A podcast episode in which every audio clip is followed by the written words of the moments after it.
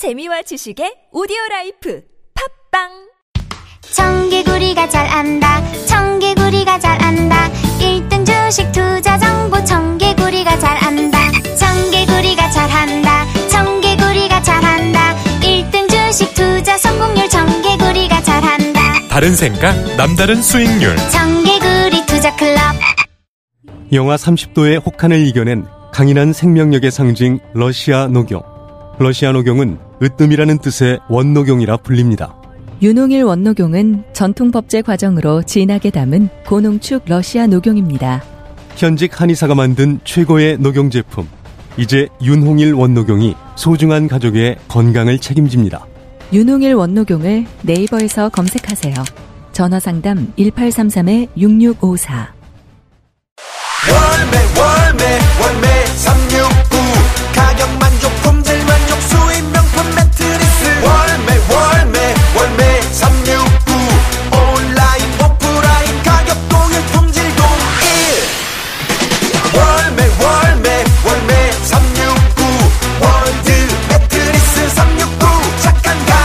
월드 매트리스 369. 온 오프라인 동일 판매. 지금 검색창에 월매 369. 굽은 어깨 바로 잡자 바디로직 거북목을 바로 잡자 바디로직 굽은 등도 바로 잡자 바디 상체를 바로 잡는 바디로직 탱크탑. 뻐근한 거북목, 구부정한 어깨와 등을 바디로직 탱크탑으로 쭉쭉 펴주세요. 이제 완벽하게 바로잡자. 골반, 허리, 거북목까지. 검색창에 몸매 교정 바디로직 나 김민규 돈도 사서 쓴다 10만 원을 사면 10만 6천 원을 주니까 100만 원이면 요즘엔 혜택 많은 보너스 마니 경기지역 화폐. 경기지역 화폐를 구매하면 구매 금액의 6%를 보너스로 연말에는 30% 소득 공제까지. 이제 그냥 머니 말고 경기지역 화폐로 6%더 즐겁게 사세요.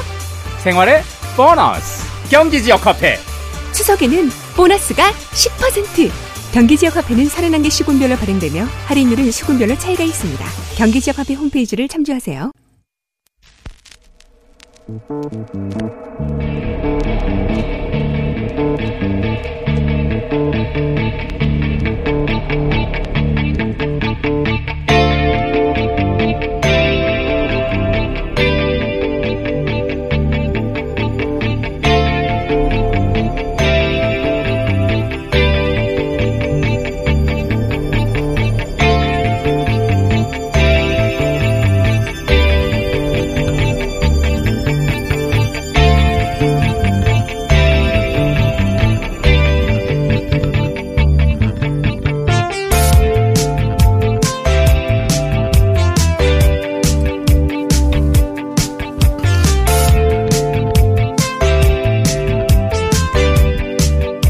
안녕하세요. 김호준입니다. 단독.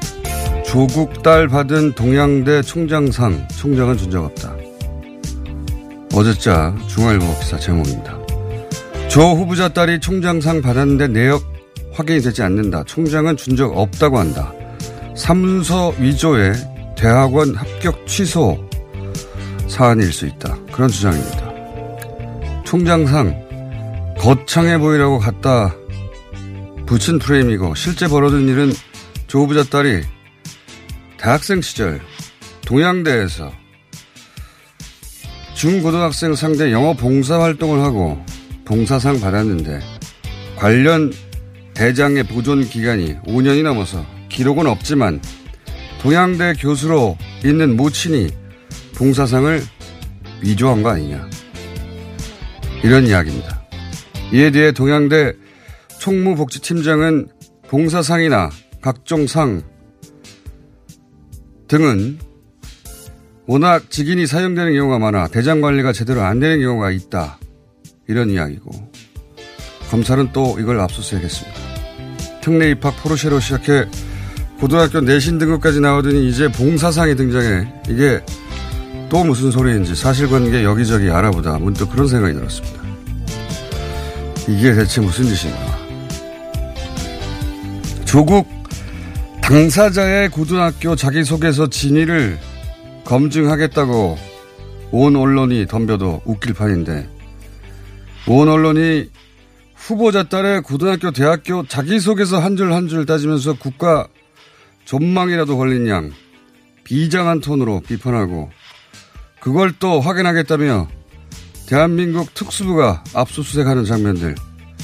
대체 이게 무슨 미친 짓들인가 앞으로도 모든 공직자 후보 자녀들의 고등학교, 대학교 봉사활동, 인턴활동 확인을 위해서 압수수색 할 겁니까? 현재 공직에 있는 사람들도 그런 기준으로 다 적용할 거예요? 공직자인 검사 자녀들도 다 그렇게 할 겁니까? 아니면 오로지 조국 후보자의 딸만 이번 한 번만 그래야 하는 겁니까? 왜 그래야 하는 거죠? 자신들이 질렀던 것들이 맞아야 하니까 그러자면 조국은 반드시 나쁜 놈이 되어줘야 하고 그 딸은 실력이 없어야 하니까 그 알량한 자기들 면을 좀 지켜보겠다고 최고 교육을 받은 전문 집단들이 한 젊은 학생에게 이렇게까지 잔인하고 가혹해야 하는 겁니까? 자기가 맞다는 거 보여주려고 공적 권력을 이렇게까지 휘둘러야 하는 겁니까? 공과 사를 구분 못하는 건 어른들 당신들이에요.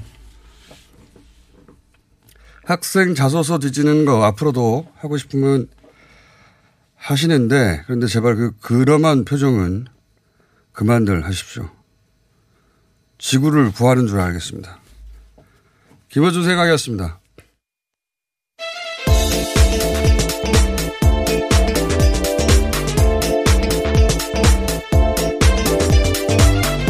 자, 오늘은 또 다른 분이 나오셨습니다. 이번에는 아주 가까운 곳에 계신 분입니다. TBS에. 류밀입니다. 예. TBS에도 보도국 기자가 있다는 사실을 저희가 망각하고 있다가 잘, 잘 기자분들이 안 구해주셔서 너무 멀리서 찾으셨어요. 예, 보도국에 S, SBS, SBS래. 보도국에 SBS를 쳐서 어, 류 기자님 모셨습니다. 자, 류 기자와 함께 오늘은 하고 내일도 한 번 더 하고 두 번 합니다. 네, 근데 아, 그런가요? 그래요. 그렇게 아, 예. 보통 두 번 합니다. 예, 예. 물론 류 기자님 하고 또 다른 분들도 해볼 예정입니다만. 알겠습니다.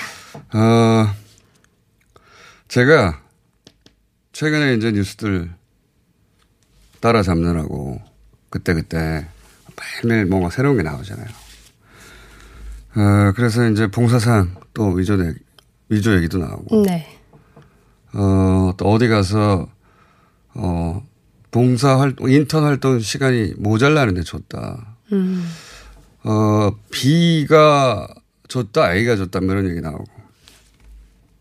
이거 전부 다 중고등학교, 그러니까 고등학교, 대학교 시절 자소서 하나하나 따라가다 여기까지 온 거예요. 한 달 동안. 그쵸. 예. 오늘, 어제는 문득,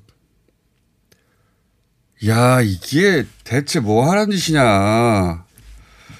아니, 그 학생이 받았던 성적들이나, 어, 고학점이나 이런 거 다 어디 가고 도대체 이게 뭐 하는 짓인지. 그래서 온 언론과 대한민국 검찰이 지금 자소서에 등장하는 걸 한 줄 한 줄 따지고 앉아 있어야 되는 건지. 더군다나 후보자의 고등학교 시절 자기소개서를 검증한다고 온 언론과 검찰이 나섰으면 금방 생각해보세요. 그 코미디 아닙니까? 이런 적 없었어요. 전 세계 어디도 이런 적 없고. 그렇죠. 근데 그 후보자의 딸의 자소서에 등장하는 걸 하나하나 따지고 앉아 있는 거 아닙니까? 미친 거예요, 다들. 자기들이 미쳤다는 생각을 못 하고 있어요. 다들 그러니까. 제가 보기엔 그렇습니다. 제가 보기엔 저도 이, 이 동네에 오래 있었지만 하, 이럴 수가 있나 싶어요. 저는 어느 순간 갑자기 어제 막 이것저것 알아보다가 손을 탁 놓고 야 이게 내가 뭐 하는 짓인가. 어 부산 의전원을 지원하게 될 줄조차 몰랐던 시절에 원래는 서울 의전원을 지원했었고 그 전에는 환경대학원을 가려고 했었죠. 지금까지 알려지기로는. 그러니까 부산 의전원의 그 입시 요강 자체가 아직 존재하지도 않았을 때예요. 그때 중고등학생 영어 봉사 그거 한줄 놓고 그 흔하디 흔한 봉사상 그거를 위조해서 그걸로 대학원을 갔다는 겁니까? 아, 다 미쳤어요. 사모펀드 압수수색, 그럴 수 있어요. 압수수색 아니고는 밝힐 수 없는 게 있는 거예요, 이런 거는. 홍등학원 입수수색, 그럴 수 있다고 봐요. 예. 근데, 최고 교육을 받은 기자들과 검사들이 지금 딸의 고등학교 시절, 대학교 시절 봉사활동과 인턴 활동을 뒤지기 위해 국가기관을 압수수색하고 이런 것, 야 저는 그런 생각이 어제 들었어요. 야, 이거 미쳐서 돌아가고 있다. 아마 한 두세 달 지나고 나서 자기들이 무슨 짓을 했는지 되돌아보면 정말 부끄러울 거예요. 이걸 비장한 얼굴을 해가면서 태- 여기저기 채널에 등장해서 온갖 논평을 하고 있는 것도 보고 저는 너무 웃깁니다. 예, 제가 이상한 건지 모르겠는데, 야 그런 생각이 들고요. 네. 되게 뒤에 할 말이 많지만 저는 사실 오히려 야당이 그런 건 이해해요. 야당은 정권 잡아야 하잖아요. 그렇잖아요? 그럼 과장도 하고 법석도 떨고 원래 그래요 정치라는 건. 그건 저도 감안하고 여든 야든 자기 필요에 의해서 그렇게 과장과 법석을 합니다. 이건 야 그게 아니죠. 너무하다. 그게 아니죠. 지금 야당이 그러는 게 아니고요. 이거는 야당을 제외한 그 법석을 해석하고 또는 비판하기도 하고 검증하기도 해야 될 사람들이 더 앞에 나가가지고 자기들이 더 그래요. 왜? 먼저 질러놓은 게 있거든요. 나쁜 놈이라고 초반에 온통 자기 말 입증하라고 이러는 거예요. 다들 나라를 위해서는 무슨 야 어른 어른들이 이러면 안 되는 거예요. 어른들이 아닌 건지 다들. 자, 이 시점에 네. 첫 번째 뉴스 짧게 읽어주시고 저희가 관련 인터뷰 바로 연결하고. 네.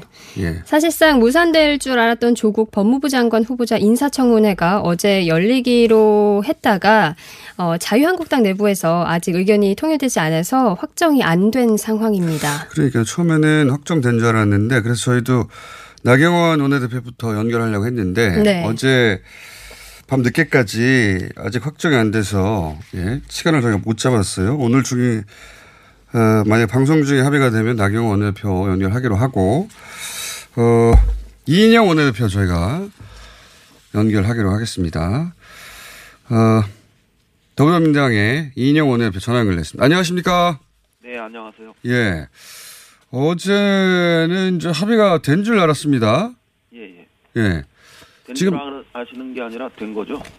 아, 그렇죠. 예. 근데 그건 이제 여당 쪽에서만 합의가, 아, 여당, 야당, 원내대표 모두 합의가 됐죠. 그죠? 1차적으로. 그렇죠. 예. 6일날 하루 청문회를 개최하기로 합의가 된 거죠. 예. 진통 끝에 결국 정치가 정치 역할을 했다. 이렇게 평가할 수 있는 거였는데 이게 왜 아직 결론이 안 나는 겁니까? 결론은 난 거고요. 그래요? 예, 자유한국당에서 어, 증인 채택과 관련해 가지고 예. 어, 시간을 벌고 있는 거죠. 예. 증인 채택과 관련해 시간을 벌고 있다는 것은 증인은 그러니까 가족 증인은 채- 어, 채택하지 않고 하루만 하기로 합의했다가 나경원 원내대표가 그 안을 들고 돌아가서 당 내부에서 논의하다가 이견이 있어서 어 증인을 다시 불러와야 한다 이런 결론을 못 내서 그런 겁니까 말하자면? 이틀 하기로 한 청문회를 왜 하루만 하냐? 네. 그리고 가족 증인 채택하지 않으면 맹탕 청문회 된다고 하지 않았냐? 네. 뭐 이런 그 이야기들이 어, 내부에서 반발로 나타났다고 그러는데요. 네. 뭐 시간상 어, 내일 하루밖에 없고요. 청문회를 개최할 수 있는 날짜는 네. 또 가족 증인은 뭐 원칙적으로 어, 채택할 수 없을 뿐만 아니라 어, 증인을 어, 강제로 어, 부를 수 있는 어, 그런 법적인 요건도 충족할 수 없잖아요. 어, 5일 전에 적어도 증인을 부를 수 있어야 되는데 어, 내일 하루, 하루 밖에 남지 않았기 때문에 어, 가족 증인뿐만 아니라 모든 증인을 어, 법적으로 어, 제도적으로 강제해서 어, 청문회장에 나올 수 있도록 할 수가 없기 때문에 그 불가능한 얘기를 또 민주 저 자, 자유한국당 안에서 어, 강경파들이 어, 반발하고 있는 거라 이렇게 어, 규정해야죠. 어, 자유한국당 내부 문제 때문이라면 뭐 보도되기로는 그 법사위원장부터 어, 통과시킬 수 없다고 거기서 막고 있는 것으로 보도되고 있는데 어, 이러다가 청문회가 무산될 가능성도 있습니까? 아, 그 청문회를 개최해야 한다. 예. 이게 그 어, 청와대나 어, 민주당의 대원칙이었죠. 그리고 후보자와 국민도 어, 진실을 알리고 또 어, 진실을 알아야 한다. 이런 그, 그 이유로 청문회를 개최해야 한다. 뭐 이런 것들을 어, 대원칙이었다고 생각합니다. 어, 다만 이제 기준이 있다면 어, 그 관행적으로 어, 장관 청문회는 하루 해야 한다. 또 어, 청문회에서 증인은 어, 원래 그 증인을 신문하는 자리라기보다는 후보자를 검증하는 자리 아닙니까? 예. 어, 그러면서 특히 뭐 어, 가족을 불러서 어, 증인으로 세우고 그래서 가족을 망신 주고 뭐 이런 거는 비윤론적이고 비인간적이고 비인격적이고 비인도적이고 비인권적인 어, 이런 문제이기 때문에 그건 안 된다 이런 기준이 있었던 거고 또 국회가 사용할 수 있는 시간과 대통령이 사용할 수 있는 시간은 엄격히 구분되는 거니까 어, 그런 측면에서 어, 20일 안에 국회는 모든 절차를 마무리했어야 하는데 어, 대통령께서 재정부 요청한 기간을 어, 사용하게 되어서 그게 좀 어, 아쉬울 뿐이지 우리는 뭐 원칙적으로 청문회를 해야 한다. 그리고 우리가 설정했던 기준 이런 것들을 어, 지키면서 청문회를 하기 때문에 저희는 하려고 했죠. 그, 그런데 어, 자유한국당에서 어, 조금 뒤늦게 어, 청문회를 안 했을 경우 생기는 여러 가지 뭐 어, 어, 불이익 이런 것들을 뭐 감안해서 청문회를 하겠다 이렇게 나온 것 같아요. 그 특히 어, 조국 후보의 무제한 기자간담회 이런 것들은 성공했고 자유한국당이 어, 반박한다음에 이런 건 실패하면서 어떤 의미에서 축구로 치면 어, 프리킥 찬스를 그냥 놓, 어, 날려버릴 수 있, 없으니까 어, 청문회 하자 이렇게 나왔는데 내부에서 어, 반발하는 이런 기류들을 아직 정리하지 못해서 어, 시간이 자꾸 끌어지고 있는 거 이런 이런 게 좀 아쉽죠 지금도. 네. 그 과거에도 보면 청문회 당일날 그게 결정돼서 청문회가 열리기도 한 적이 있지 않습니까? 뭐 그런 거는 뭐 어, 종종 있었습니다. 예. 그러니까 지금으로 보자면 그러니까 내일까지 해야 되는데 내일 아침에 결정돼서 할 수도 있는 거네요. 그때까지는 확실히 어떻게 될지 모르는 거죠. 어, 그렇죠. 그 뭐 청문회는 개최되는 것이 뭐 마땅한 거고요. 또 자유한국당 본인들이 청문회를 하겠다고 어, 합의해 놓고 다시 또 청문회를 안 하겠다 이렇게 나온다면 그건 뭐 국민들로부터 감당할 수 없는 후폭풍 이런 것들을 자유한국당이 마, 음, 마주하게 될 테니까 청문회장으로 나, 나와야 한다 그렇게 생각합니다. 알겠습니다. 오늘 여기까지 듣고 또 진행 상황 봐서 내일 한번 다시 연결하겠습니다. 오늘 말씀 감사합니다. 네네. 예. 민주당 이인영 원내대표였습니다. 월, 워낙에는 나경원 원내대표를 먼저 연결하려고 어젯밤 계속해서 저희가 시도했는데 어, 결론이 나지 않아서 예, 연결을 못했고 저희 방송이 나가는 도중에라도 결론이 나면 연결하는 걸로 하겠습니다. 자, 청문회가 열릴 법 하다가 예, 안 열릴 수도 있겠다. 예. 지켜봐야죠. 네, 하나만 한 얘기입니다. 우리 모두 지켜봐야 한다. 다들 그렇게 얘기하고 있는데 저도 마찬가지입니다. 하나만 하나. 안 열릴 가능성이 저는 현재로는 더 높은 것 같아요. 현재로는. 음. 근데 안 열렸을 때 이제 그 책임이 그렇죠. 피하기 힘들죠. 네. 근데 이제 그 책임의 한 가운데 어, 나경원 원내대표가 있게 되거든요. 그러면 나경원 원내대표에게 그 책임을 어, 지웠을 때 이건 이제 정치 역학입니다. 당 내에서 좋아할 사람들이 얼마나 될까에 따라서 저는 어, 무산될 수도 있고, 예. 그러니까 일부러 일부러 무산시키는 이유가 여러 가지가 있을 수가 있어요. 단지 조국 후보 자뿐만 아닙니다. 정치본에 복잡하게 돌아가니까. 자, 그럼 나중에 얘기하기, 얘기하기로 하고요. 자, 다음 뉴스는 뭡니까? 네, 그제였죠. 주광덕 자유한국당 의원이 조국 후보자 딸의 고교 생활기록부를 공개했습니다.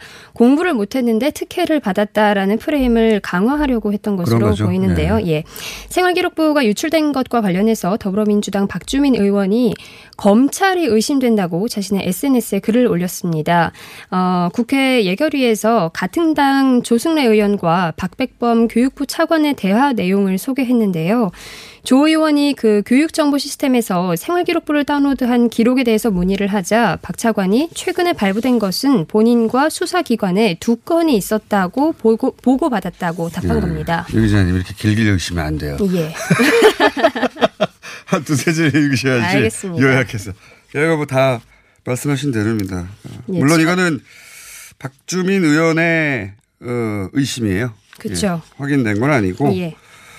어, 그, 그 의심은 굉장히 자연스럽긴 합니다. 예, 후보자 딸 본인과 수사기관 두 거, 두 건만 조회 기록이 있는데 본인이, 어, 딸 본인이 주광덕 의원한테 줬을 리는 없잖아요. 그쵸. 러니까 뭐 자, 자연스럽게 수사기관 아니냐 이렇게 생각하는 거고 옵션 10가지 중에 하나를 선택한 게 아니라 나머지 하나밖에 없으니 그렇게 생각한 건데 저는 여기 하나 더 더하자면 시스템에 기록을 남기지 않는 백도어를 사용할 수 있는 자 이렇게 음. 하나 더 더 붙일 수도 있는 것 예. 같은데 어쨌든 수사해야 될 사안이라고 봐요. 다시는 이런 일이 앞으로도 계속 검증회의가 있을 텐데. 그렇죠. 어, 이건 야당 의원들도 협조해야 되는 거예요. 야당 의원들이 이제 여당이 돼가지고 공직자로 나섰는데 자식들 전부 다 이런 식으로 어, 어린 시절 비롯해서 다 털려봐요. 말이 됩니까? 검찰도 마찬가지예요. 검찰총장으로 누군가가 인사청문회 나왔는데 자식들 자소서 이제 뒤지기 시작하면 그때도 압수수색 할 겁니까 검찰들이? 검찰총장 후보자가 그럴 경우에? 야, 음. 저는 이게 미쳤다고 생각해요, 지금. 모두가. 근데 미쳐, 미쳤다는 생각을 못 하는 거죠. 다들 그러니까. 하나도 빼지 않고. 모두가 다. 그러면 안 된다고 말하는 데가 왜 없는지 모르겠어요. 아, 이해가 안 갑니다. 다음은요. 네. 어, 조국 후보자 이슈 때문에 좀 가려져서 국민 관심을 좀 못 받고 있는데요. 문재인 대통령이 지금 동남아 순방 중입니다. 좀못 받는 게 아니라 전혀 못 받고 있습니다. 예. 어제는 미얀마에서 일정이 있었는데요. 경제협력 산업단지 기공식에 참석했습니다. 그, 죄송합니다. 제, 언제나 그렇지만 제 핸드폰입니다. 자, 그, 전날, 전전날은 태국이었던가요? 그죠? 예, 태국에 태국에서. 있었고요. 9월 1일부터 3일까지 태국에 있었고 3일부터 5일까지 미얀마 그리고 오늘 이제 라오스로 이동됩니다. 사실 저는 이 남방 정치에 관심 많아서 태국에서 행사 따라 직- 어, 찾아봤는데 태국이 그 6.25 때 참전했다는 걸 아는 사람이 예. 별로 없을 거예요. 근데 태국 스스로도 잊어버렸을 텐데, 예, 그걸 환기시켰더라고요. 그걸 환기시켰고, 그 다음에 일본이 태국, 우리보다 일본은 훨씬 동남아 일찍 진출해서 굉장히 좋은 이미지를 심어뒀어요. 그리고 우리하고는 다르게 일본은 실제 어, 서구 제국주의로부터 해방시켜준 어, 그런 이미지를 여전히 유지하는 것도 있고요. 네. 근데 태국에서 어, 일본의 하도 아무도 보도 안 하니까 제가 좀 길게 얘기하는 겁니다. 일본의 어, 지원을 받고 기술을 배우고 어, 그러기를 오랫동안 열망해 왔는데 일본은 그 IT 기술을 안 줘요. 태국에. 대부분 뭐 건설이라든가 이쪽만 하려고 하지. 근데 우리가 가- 이번에 IT 기술 전수로 접근을 하는 겁니다. 어, 한 번도 없었던 접근이고, 어, 굉장히 새로운 관계가 탄생할 수도 있는 거예요. 네. 중요한 포인트거든요. 근데 지금 자기소개서 뒤지느라고 다들 미쳐 있어가지고 실제 실제 나라가 어떻게 돌아가는지도 몰라요. 네. 예, 자기소개서 다들 뒤지고 있어요. 그 고학력자들이. 야, 지금 자, 이 네, 산업단지는 사실상 이제 우리나라의 경제적인 지원이라든지 협력 이런 것들을 좀 확대하려는 움직임으로 볼 수 있습니다. 제가 자 하면 다음으로 예, 됩니다. 넘어가려고 합니다. 다음으로 이제 북한을 방문한 왕이 중국 외교 담당 국무위원 경우 외교부장이 리수영 북한 노동당 부위원장과 류용호 외무상을 만나고 사흘간 방북 일정을 마쳐서 어제 음. 귀국했습니다. 예, 그 정도 다 읽어주시면 되고요. 예.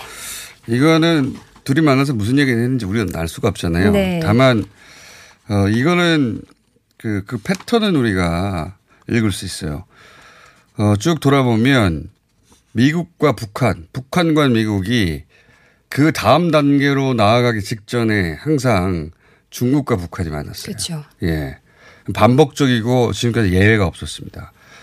어, 왕이 부장이 방북을 하고 그리고 김정은 위원장이 방중을 하게 된다면 그 다음은 미국과의 관계가 어, 쭉 진도가 나갈 수도 있겠다. 그건 이 대목에서 중요한 건 그거예요. 네. 아 이제 진도가 나가려고 하나 보다. 자, 어, 국제 하나만 짧게 읽고 음, 예. 불면을 저희가 하나 연결해야 됩니다. 알겠습니다. 예. 로이터 통신이 어제 저녁에 람 장관, 어, 캐리 람 장관이 송환법 철회 결정했다고 공식 발표했다고 전했습니다. 이에 대해서 홍콩의 사우스 차이나 모닝 포스트는 어, 람 장관이 사실상 시위대 다섯 가지 요구 중 하나를 수용하게 된 셈이라고 분석했습니다. 다섯 가지가 뭡니까? 어, 경찰의 강경 진압에 대한 독립적인 조사 하나 있고요. 시위대 폭도 규정을 철회하자, 또 체포, 체포된 시위대 조건 없는 석방, 또 행정장관 직선제 실시 이렇게 됩니다. 이 중에서 다른 거는 사실 받아들일 수도 있어요. 시간이 지나면. 근데 이제 결정적인 건 일단 송환법을 철회했다는 것으로 사람들 마음을 좀 다스렸을 텐데 네. 핵심은 행정장관 직선제거든요. 지금은 중국이 원하는 장관을 중국이 어, 원하는 시점에 이렇게 간선으로 꽂을 수 있거든요. 이거를 이거 독립의 독립 요구하고는 완전히 다른 겁니다. 우리가 어, 중국으로 완전히 독립하겠다는 게 아니라 우리를 완전한 자축으로 인정해 주고 인정해달라. 예. 그 우리 리더는 우리가 뽑게 해 달라는 거죠. 그게 상식적인 요구죠. 예. 자, 여기서 어 다들 또 잊고 있는 것 같은데 자기 소개서 뒤진느라고 아이고. 불매 운동 잠깐 연결해 예. 보겠습니다. 어, 8월에 일본차 판매율 어떻게 됐을까요? MBC 라디오 차카차카 진행자 국민대 겸임교수 권영주 교수님 전화 연결됐습니다. 안녕하세요. 네, 안녕하세요. 네. 교수님이 항상 전화로든 언 스튜디오 나와서든 목소리를 들으면 항상 뻥 뚫리는 느낌입니다. 예. 목소리가 아주 좋습니다. 정감이 있죠. 정감.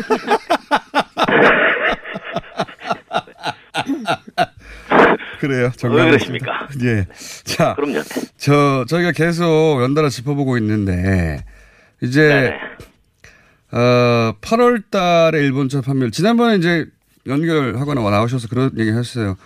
이 차량 판매율이라는 게 보통은 차량은 한두 달 전에 예약하기 때문에 그대로 나온. 것은 그 전달, 그 전전달 이야기다. 그렇죠? 네네. 8월 판매율 돼서야 이제 7월 달에 이게 시작됐으니까 불매가 그나마 그렇죠. 좀 반영된 수치가 나올 것 같아요. 예. 자, 8월 많이 반영이 돼서 나왔죠. 그렇습니까? 8월에 일본차 네, 8월. 판매율은 어, 어떻습니까? 어, 그냥 뭐 1398대가 팔렸는데, 예. 이 지난해 같은 기간보다 57% 줄었단 말이에요. 근데 이게 불매 운동 여파를 정확히 보려면, 예. 불매 운동이 6월부터 시작이 됐으니까, 그렇죠. 6월 말에. 6월로 기준 삼아서 계산해 보려면 됩니다. 그러면 6월 대비 일본산 판매는 64.6% 이렇게 하락이 됐고, 근데 요즘 이런 언론 보도도 나오죠. 어, 프리미엄 브랜드는 오히려 줄지 않았다. 음. 어, 일반 public 브랜드는 많이 줄었는데, 예. 이 얘기 뭐냐면, 브랜드별로 한번 따져볼게요. 음. 토요타가 7월보다 37.3% 줄었습니다. 예. 혼다는 무려 70.5%, 닛산이 74.6%, 인피니티도 56.5%. 그런데 렉서스만 38.6% 줄었어요. 아하. 이걸 가지고 일본차 판매가 다 줄었는데 왜 고급 브랜드 판매가 덜 줄었냐? 예.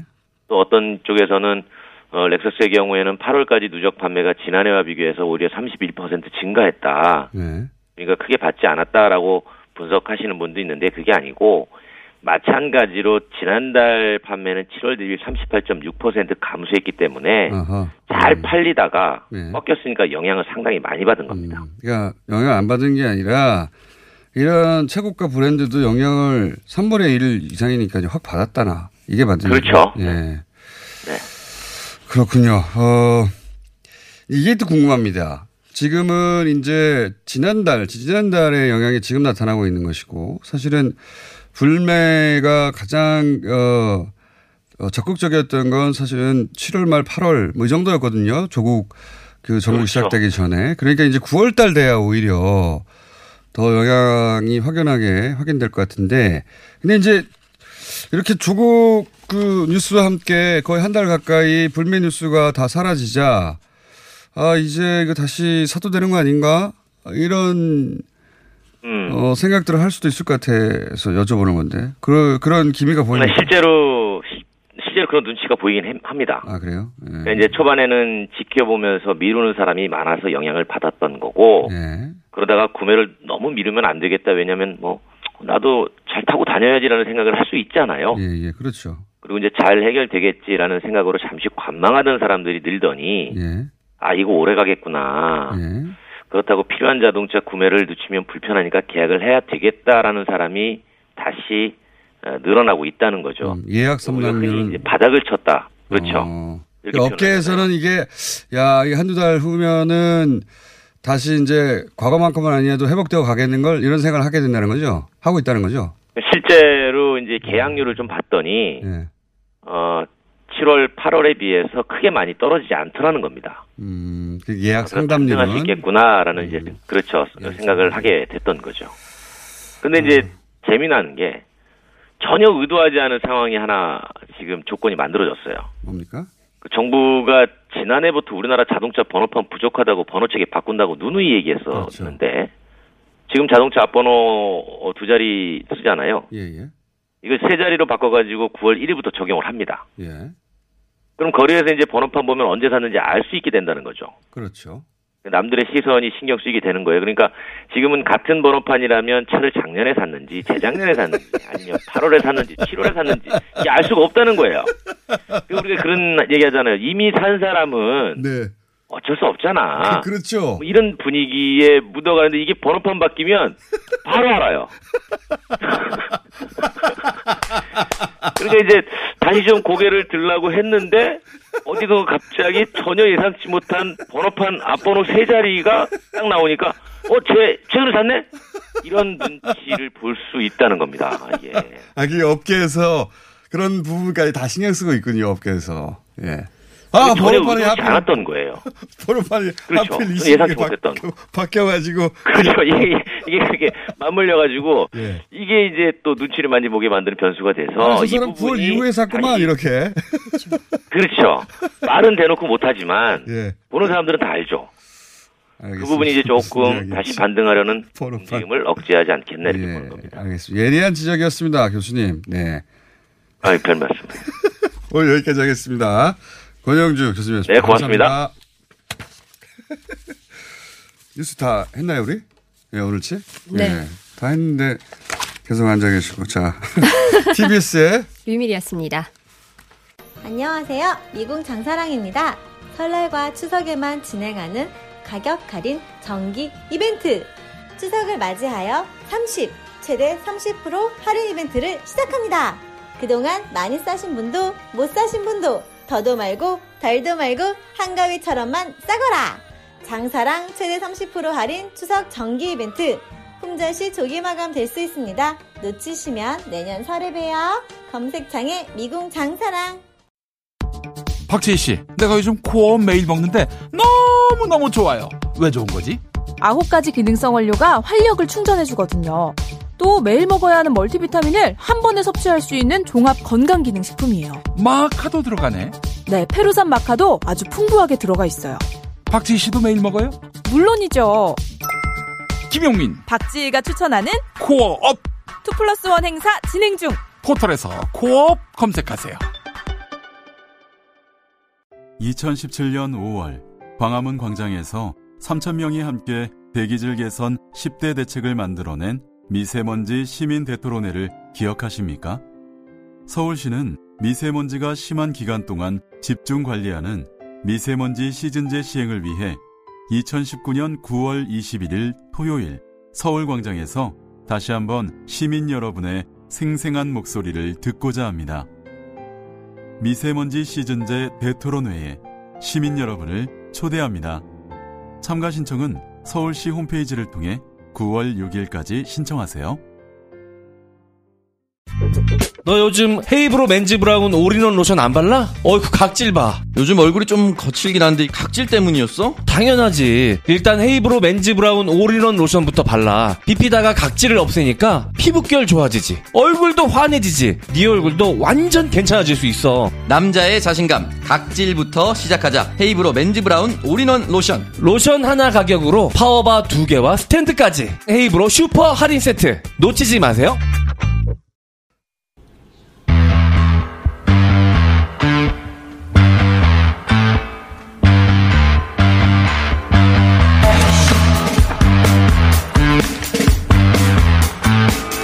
기자 간담회 지난 월요일에 있었습니다. 조국 후보자의 답변에 대해서 많이들 언론이 다뤘습니다. 그런데 일반 시민의 입장에서는 조국 후보자의 자질도 검증하는 과정이었지만 동시에 한국 기자들의 자질도 한국 기자들 본인들의 의사와 무관하게 검증 당하는 시간이었어요. 오늘 이야기를 좀 해보겠습니다. 한국 언론 오도독 시리즈 요새 참 이거 안 나오는 것 같네. 자, KBS 최경영 기자 나오십니다. 안녕하십니까? 안녕하십니까. KBS 최경영입니다. 자, 또 어, 이게 본업이죠. 언론을 모니터링하고 비평하는 민주언론 시민연합의 김원경 사무처장 나오셨습니다. 안녕하세요. 네. 저희가 긴급히 모신 이유는 뭐 이 기자 간담회도 어, 당연히 어, 첫 번째 계기였지만 어, 최근에 이제 아 이건 선을 넘어간 거 아닌가 미친 거 아닌가 저도 이 동네 오래 있었거든요. 아웃사이더로 있었지만 네. 오래 있었거든요. 오랜 시간 관찰자이자 반쪽 발 한쪽 발 걸치고 있어 왔는데 아 이런 거 처음 봤다. 음. 이게 무슨 일인가 대체. 다들 언론들도 다들 미친 것 같다. 이런 생각을 하게 돼서 그래서 현업에 계신 분 그리고 오랫동안 모니터링 해오신 분의 의견도 일단 총평 지금 상황에 대해서 어떻게 생각하십니까? 조국과 관련된 보도들이나 여러 가지 이게 네. 사람의 인사검증이라는 게 기본적으로 이제 진실을 밝히는 작업이기 때문에 예. 진실을 밝히는 작업이고 진실을 밝히는 과정에서 이 사람이 적합한 사람이고 좋은 사람인지 좋은 법무부 장관 후보자를 선택하는 작업이거든요. 네. 국민들 입장에서 봤을 때는. 그런데 사람을 죽이거나 그 사람의 딸을 죽이려고 하는 작업. 아니 후보자를 죽이려고 하는 것까지는 이해가 예. 가요 사실은. 예, 그렇죠. 근데 이제 그 사람을 죽이려고 인사검증을 해서는 안 되고요. 인- 진실을 밝히려고 인사검증을 해야 되는 거거든요. 앞뒤가 지금 안 맞는 거예요.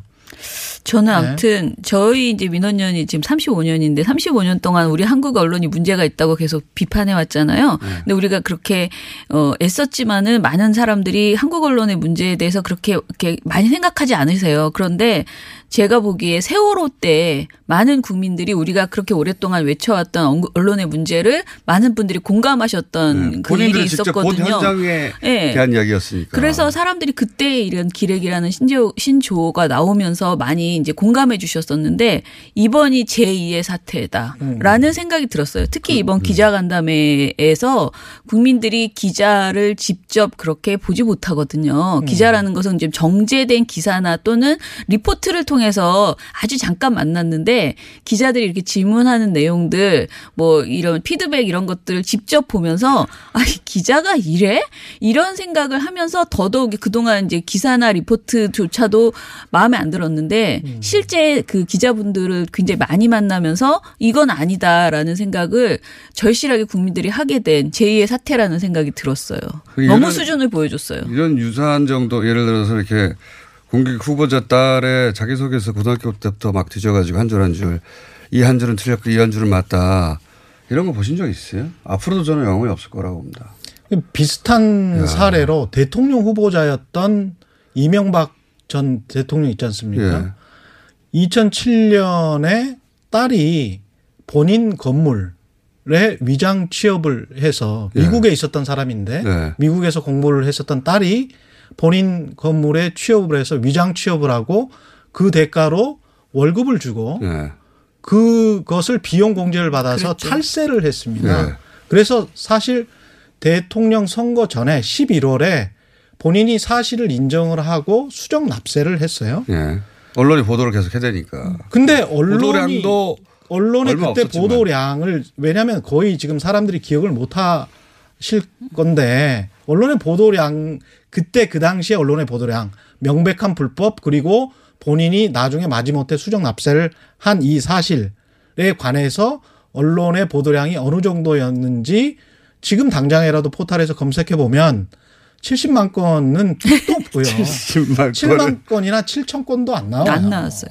저희가 예. 그때 이명박 후보 때 음. 어, 대통령 후보 당시에 하도 이제 거짓말도 많이 하고 이제 뭐 여러 가지 이야기들이 있었어요. 그런데 그런 논란들 이명박 후보 관련된 논란이 얼마나 보도됐나 봤을 때 진짜 극단적으로 적어가지고 저희가 그때 막 최경영 기자 이렇게 리포트들 막 칭찬하고 이런 네. 적 있었거든요. 네. 그때 당시에 그러니까 기억이 나요. 유일하게 리포트를 아주 자세하게 했었었습니다. 음. 그러니까요. KBS에서. 네. 근데 실제 9시 뉴스랄지 다른 타방송사도 마찬가지고요. 지상파도 마찬가지고 신문들도 마찬가지고 거의 나가지를 않았었거든요. 그리고 난 다음에 이제 인사검증이라는 것들에 관해서 균형 있게 해야 되니까 이명박 후보도 이 정도 인사검증이 나왔으면 다른 후보도 없는 거라도 찾아서 인사검증을 해야 일대일 균형이 맞지 않느냐.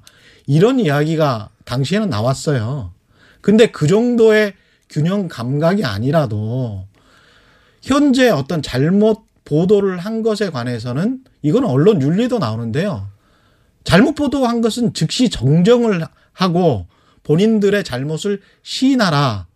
이게 언론 윤리예요. 그게 책임 있는 언론 윤리의 네 번째 책임 있는 언론 윤리라는 것의 세부 항목에 들어가 있는 상황입니다. 그래서 즉각적으로 오보를 정정을 하거든요.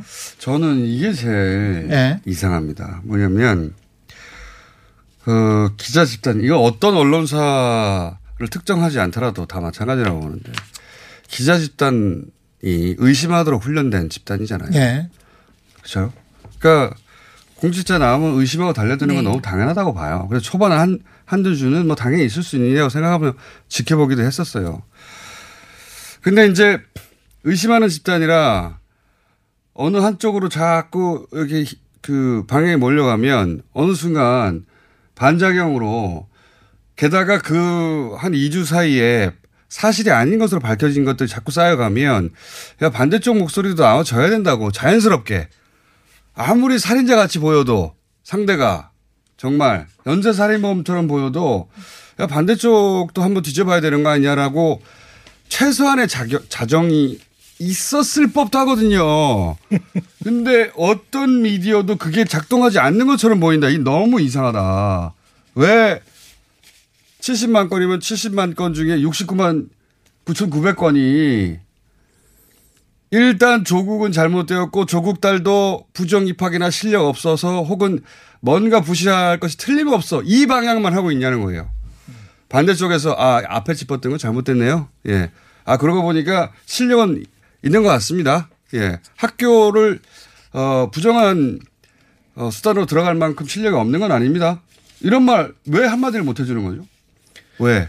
그 지금 공장장이 말씀하신 게 정확히 언론의 진실 보도의 첫 번째 그렇죠. 윤리 항목이죠. 그러니까 모든 취재원으로부터 들은 이야기를 테스트해 보는 거예요. 시험을 해 보는 겁니다. 그래서 이게 진실인지 아닌지 가리는 작업이 진실을 가리는 작업이에요.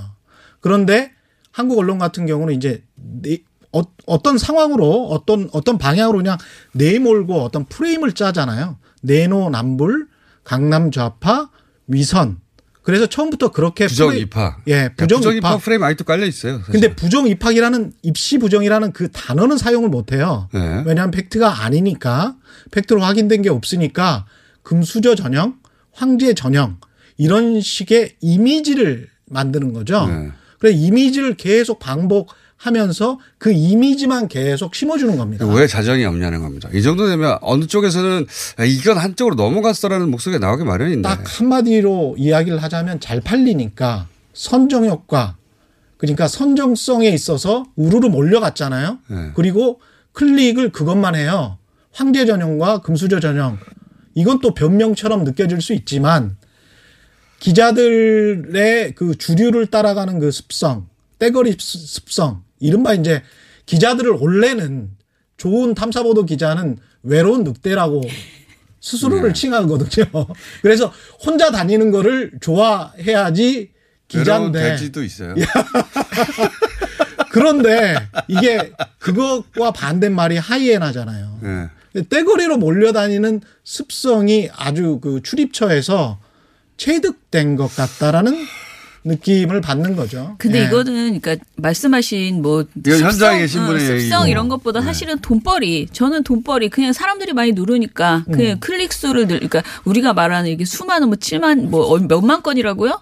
저는 칠- 이제 70만 건이라고 하던데. 근데 그런 것들은 사실은 이제 주류 매체뿐만 아니고 어뷰징하는 다양한 매체들이 다 음. 포함돼서 물론 그것도 있을 것 어. 같아요. 왜냐하면 자기가 쓴 기사가 포탈에 올라가고 클릭이 되고 그다음에 댓글이 많이 달리고 좋든 나쁘든 간에 그래야 어, 자기 존재감도 혹은 자기 한 일에 대한 성취 입증도 되고 그런 메커니즘은 이해 안 가는 바가 아닙니다.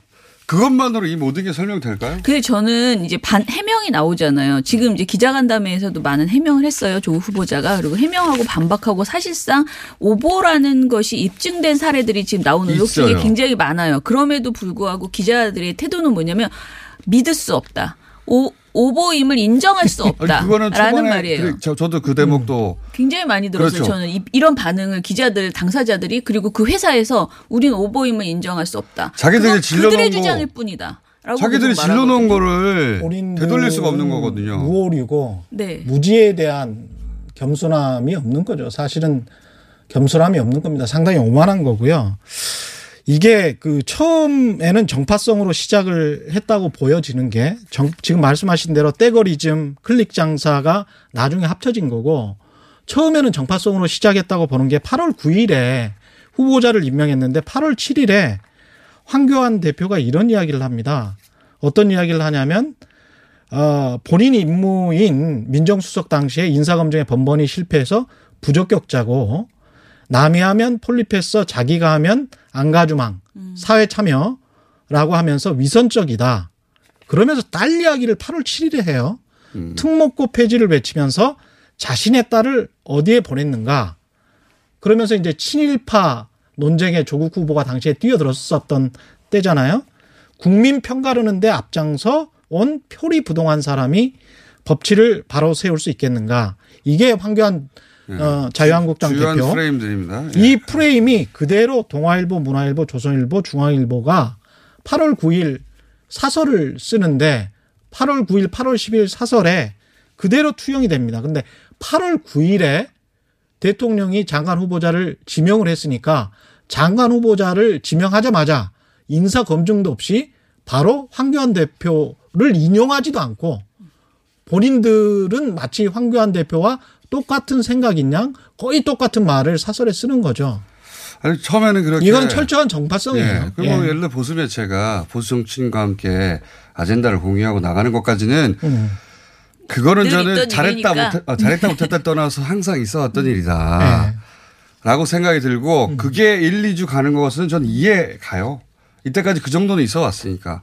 근데 이걸 그걸 넘어갔어요. 음. 완전히 넘어가가지고 아니 제가 어제 막 이런 새로운 게 나오면 또 사실관계 알아봐야 되는 어느 대목은 과장인가 어느 대목은 짚어볼 만한가 성격상 직접 또 확인해야 되니까. 네. 근데 하다가 아, 나 지금 이거 뭐 하는 거? 그 지금 대학교 2학년 때 무슨 어린애들 영어 가르쳤다는데 지금 거기서 봉사상 봉사상 얼마나 흔합니까? 초등학생, 중등, 중학생 많이 받아요. 거기 대학 총장 이름 적혀가지고 엄청나게 많이 받아요. 표창장 막 주는 거예요 원래. 그 근데 격려 아니에요 격려. 그렇게 무슨, 예. 그 기자들의 뇌피셜을 계속 그렇게 방어하기 위해서 계속 그걸 찾아내고 인터뷰할 사람을 찾아내고 아니, 그러니까요. 이 작업을 지금 본인들이 달째 하고 한. 말을 음. 애초에 잡은 각도가 맞다고 하려고 하는 거거든요. 그러니까 이미지 반복 작업이죠. 낙인 맞다고. 찍기의 예. 반복 작업입니다. 내 말이 맞았어를 하고 네. 싶은 거거든요, 지금. 제가 보기엔. 예. 그 비겁한 거거든요, 사실. 근데 이제 그 시스 그런 어떤 뭐랄까요 잔인한 문화에 본인들이 기자 간담회를 하고 나니까 본인들이 당한 케이스. 그건 또 얼마나 억울해하는데요. 이게 자업자득인 게. 네. 취재나 팩트가 확실했으면 그 11시간 동안 다양한 질문을 계속 할 수 있어야 되거든요. 70만 건의 기사를 썼으면 그 정도 양이면 그게 만약에 이미지 반복 작업이 아니었다면 탄탄한 취재와 팩트에 근거한 것이었다면 수많은 질문이 쏟아져야 되는데 그게 없이 그냥 그렇게 가는 거니까 시청자나 독자들이 보기에 아, 이 사람들은 도대체 어떤 사람들인가 라고 하면서 기자 개인을 공격하게 되고 그건 마치 조국 후보자나 조국 후보자의 가족을 기자들이 공격했던 것처럼 그러면서 기자들의 이미지가 반복적으로 이상하게 돼버리는 그런 것을 그 역시 이제 자업자득이라고 밖에 볼 수가 없겠습니다. 상징적인 기사가 그런 겁니다. 예. 뭐그 기자 간담회 끝나고 음. 한 20분 지나서 시민 세 사람 만나가지고 어 조국 대실망 시민들 거꾸로 20분 있다가 시민들 대만족해도 그 웃기는 거예요. 그런데 음. 그런 기사 절대 안 나오잖아요. 그 자체가 한쪽 방향으로 언론에 다 쏠려 있다는 거죠. 근데 이제 그 기자간담회를 가지고 사- 저는 사실 기자들이 너무 부끄러워서 왜냐면 시민들이 정말 많이 비판하고 한